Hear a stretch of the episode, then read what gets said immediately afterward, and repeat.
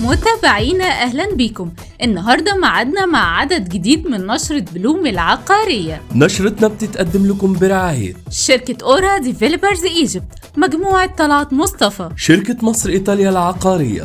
شركة كريد وهنبدأ بالعناوين. لجنة من وزارات البيئة والإسكان والري هتدرس تراخيص مشروعات الساحل الشمالي. طلعت مصطفى حققت 11.3 من 10 مليار جنيه. مبيعات في النص الأول من 2022 اتحاد المقاولين العالمية بتخطط لاقتناص عقود مشروعات السنة دي بقيمة 400 مليون دولار. شركة السويدي Education هتتوسع بفروع جامعة المعرفة الدولية في غرب القاهرة والصعيد.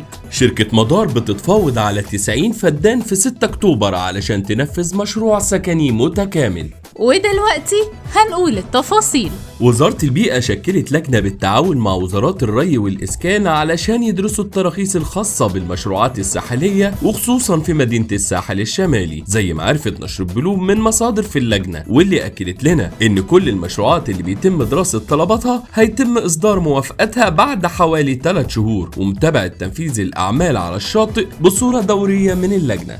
مجموعة طلعت مصطفى حققت 11.3 من 10 مليار جنيه مبيعات عقارية في النص الأول من السنة دي زي ما قالت المجموعة للبورصة المصرية واللي وضحت كمان إنها حققت إيرادات قيمتها 7 مليار جنيه وأرباح بحوالي 2.3 من 10 مليار جنيه.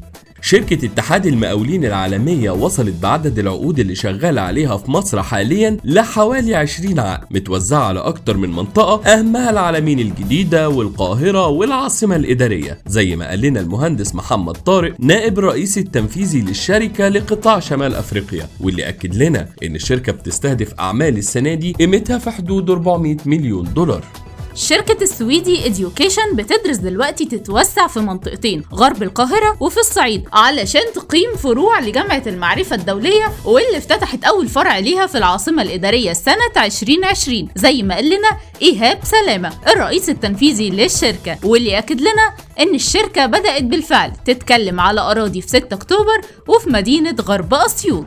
شركة مدار للتطوير بتتفاوض دلوقتي على حوالي 90 فدان في منطقة غرب القاهرة علشان تطور مشروع سكني متكامل زي ما قال لنا المهندس جاسر بهجت الرئيس التنفيذي للشركة واللي أكد لنا إن الخطوة دي هيتم إعلان تفاصيلها أول ما يتم توقيع العقود. نشرتنا خلصت. استنونا التلات الجاي بإذن الله في عدد جديد من نشرة بلوم العقارية. نشرة بلوم. رئيس تحرير هدينا حسين والرئيس التنفيذي بكر بهجت. وقدمها لكم مريان سامي وأحمد سليمان.